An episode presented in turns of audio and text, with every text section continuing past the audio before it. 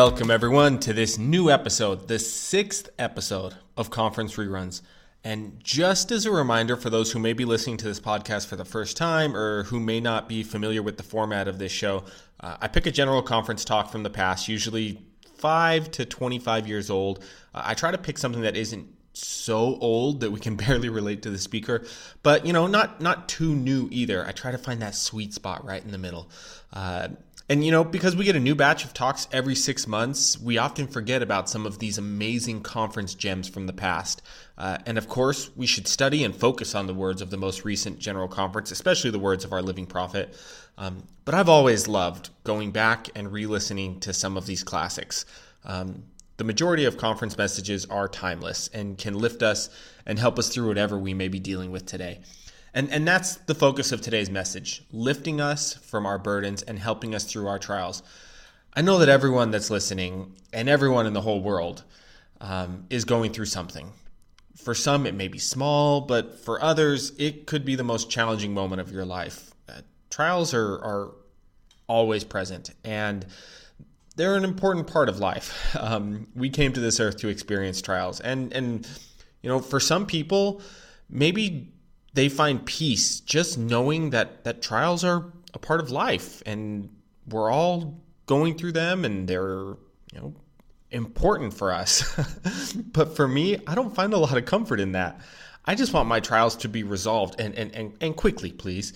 Um, my wife always says that she wishes she could just live in a hallmark movie you know like sure bumps in the road will show up but often overnight or at the most like a week later any issue gets resolved and things always work out in a you know, rather predictable way. Uh, so today we're going to talk about why life is not always that easy and why trials are essential. Uh, the talk today is from elder david a. Bednar in the april 2014 uh, general conference. So coming up on a decade uh, it's titled bear up their burdens with ease so Elder Bednar begins by telling the story of a friend who convinced his wife that he needed a new 4x4 pickup. Uh, his, his wife eventually gave in and allowed him to buy the truck. And, and wanting to show her how smart he was for buying this pickup, uh, he took it up into the mountains to chop firewood. When he got up there, the truck got stuck and uh, got stuck in the snow, and he couldn't he couldn't get out. So instead of just sitting there, he decided to go ahead and chop wood. He filled up the, the truck with wood and then he tried to, to start it again. This time, he was able to get the truck to move and he drove home. So, what changed? Why was he suddenly able to get the truck moving? Here's what uh, Elder Bednar says It was the load. It was the load of wood that provided the traction necessary for him to get out of the snow to get back on the road and to move forward. It was the load that enabled him to return to his family and to his home. Brothers and sisters, each of us also carries a load. Our individual load is comprised of demands and opportunities, obligations and privileges, afflictions and blessings, and options and constraints. Uh, so Elder Bednar makes it clear that first, we all have a load. The load is part of life. Sometimes our load is heavier and other times it's lighter, but we all have one. But it is the load that gave his friend traction to get out of the snow. And it is the load that will do the same for us in our lives. You know, my wife wishes that we lived in a Hallmark movie, but uh, Elder Bednar slams the door completely shut on, on that idea when he says this. Sometimes we mistakenly may believe that happiness is the absence of a load. But bearing a load is a necessary and essential part of the plan of happiness. Because our individual load needs to generate spiritual traction, we should be careful to not haul around in our lives so many nice but unnecessary things that we are distracted and diverted from the things that truly matter most. I, I love the idea that not having a load, like the as, as he says, the absence of a load, isn't happiness, but having the load is an essential part of the plan of happiness. Um, that, I think that is such a profound statement. You know, we need our load. But as he also warns, we may be carrying things in our load that are not necessary and, and could also be weighing us down for no important reason. Um, it's one thing to be carrying a load filled with good things, you know, meaningful things such as our families, our callings, job, community service, kids' sports, and, and other activities. But but if we're carrying all sorts of other burdens, we may need to lighten our load or ask others to take some of our load for us. Uh, we we don't have to carry the load by ourselves, and and and we honestly we can't carry the load by ourselves. Uh, and this is Elder Bednar explains this. Brothers and sisters, please consider the Lord's uniquely individual invitation to take my yoke upon you. Making and keeping sacred covenants yokes us to and with the Lord Jesus Christ. In essence, the Savior is beckoning us to rely upon and pull together with Him, even though our best efforts are not equal to and cannot be compared with His. As we trust in and pull our load with Him during the journey of mortality, truly, His yoke is easy and His burden is light. We are not and never need be alone. We can press forward in our daily lives with heavenly help. Through the Savior's atonement, we can receive capacity and strength beyond our own. Making and keeping covenants is an essential part of carrying the load we have been given in mortality. It is our covenants that bind us to Heavenly Father and give us greater access to the atonement of Jesus Christ. An essential part of the atonement is the Savior's ability to lift us and provide us with strength that we may not otherwise have inside ourselves. He gives us the power to get up, get going, and also the ability to see our trials through a new lens and to think celestial.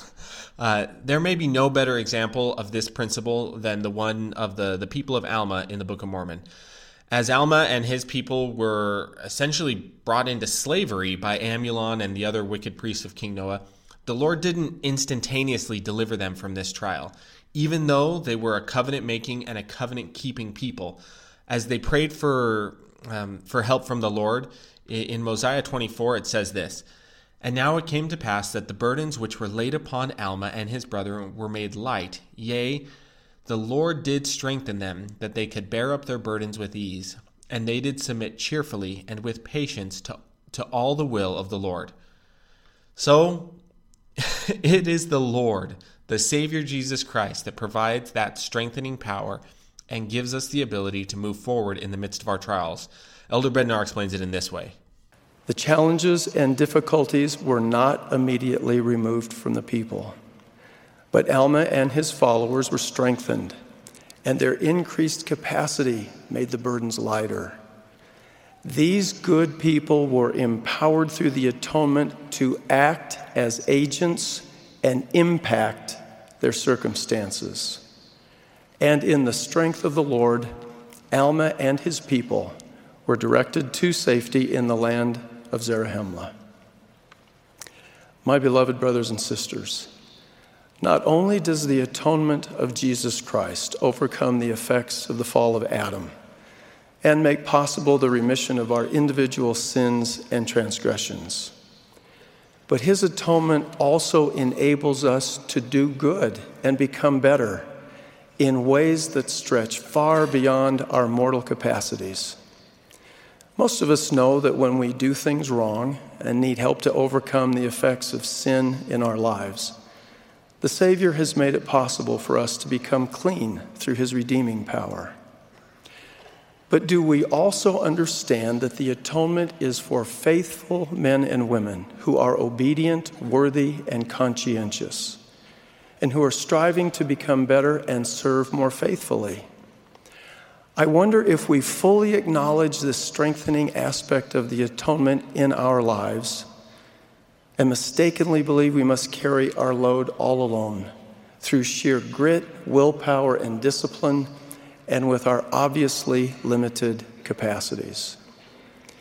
It is one thing to know that Jesus Christ came to the earth to die for us, but we also need to appreciate that the Lord desires through his atonement and by the power of the Holy Ghost to enliven us, not only to guide, but also to strengthen and heal us. I'm certain that this isn't a new doctrine and that the enabling power of the atonement has been taught by the leaders of the church forever.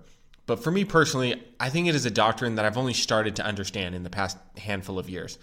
As Elder Bednar mentions, I think we often think of the atonement as something that can be used to forgive us from our sins, which it certainly is, but it is so much more than that. We have been asked to take upon us the name of Christ, which I think includes taking the atonement upon us each and every day. The atonement is not something that we only have access to for 15 minutes during the administration of the sacrament each Sunday or, you know, each night as we pray and ask for forgiveness. The atonement is something that we should be striving to access throughout each day of our lives. Uh, I often think of the example that BYU professor Anthony Sweat gave in his book, Christ in Every Hour. Uh, he used the first letter of the name Christ to help us understand what the atonement can do for us. So the atonement can cleanse, heal, and restore. Um, but Christ also has the ability to identify with us and what we're going through. He will also strengthen us through our trials. And most of all, uh, the atonement can transform us from mortal beings into Christ like holy beings. So, again, cleanse, heal, restore, identify, strengthen, and transform, which spells the name Christ. This has been helpful for me to, to remember and, and has allowed me to find new ways to bring the Savior into my life on a more regular basis. Truly, the atonement of Jesus Christ is infinite, and it covers everything that we may be dealing with in mortality. Elder Bednar summarizes it so beautifully. Thus, brothers and sisters, the Savior has suffered not just for our sins and iniquities, but also for our physical pains and anguish our weaknesses and shortcomings, our fears and frustrations, our disappointments and discouragement, our regrets and remorse, our despair and desperation, the injustices and the inequities we experience, and the emotional distresses that beset us. There is no physical pain, no spiritual wound no anguish of soul or heartache, no infirmity or weakness you or I ever confront in mortality that the Savior did not experience first. In a moment of weakness, we may cry out, No one knows what it is like. No one understands. But the Son of God perfectly knows and understands for he has felt and borne our individual burdens. And because of his infinite and eternal sacrifice, he has perfect empathy and can extend to us his arm of mercy. He can reach out, touch, succor, heal, and strengthen us to be more than we could ever be, and help us do that which we could never do, relying only upon our own power. I, I, add my testimony that the atonement of Jesus Christ has the, has the power to strengthen us as we make our way through the trials of mortality. Our individual loads are necessary, one, so that we gain the experiences that we need in this life, but two, and much more importantly, so that we can learn to rely on the Savior and His atonement more frequently. Um, well, I'm not sure if I can say that I'm grateful for every element of the load that I'm carrying. I, I know that it has been placed on me by an omnipotent God who loves me. He has not left me to carry this, this burden alone, but through the covenants that I have made with Him, He has given me and, and He has given each of us a way to carry it with His support. Jesus Christ is our Savior, He is our relief and His atonement has the power to help us in every moment of our lives. I would encourage each of you to listen to this message from Elder Bednar and to turn to the Lord, to ask for His support, and to trust that the load that you are carrying is essential to God's plan of happiness for each of you. Thank you all for listening this week. I, I truly hope and pray that you will find joy as you go about this next week.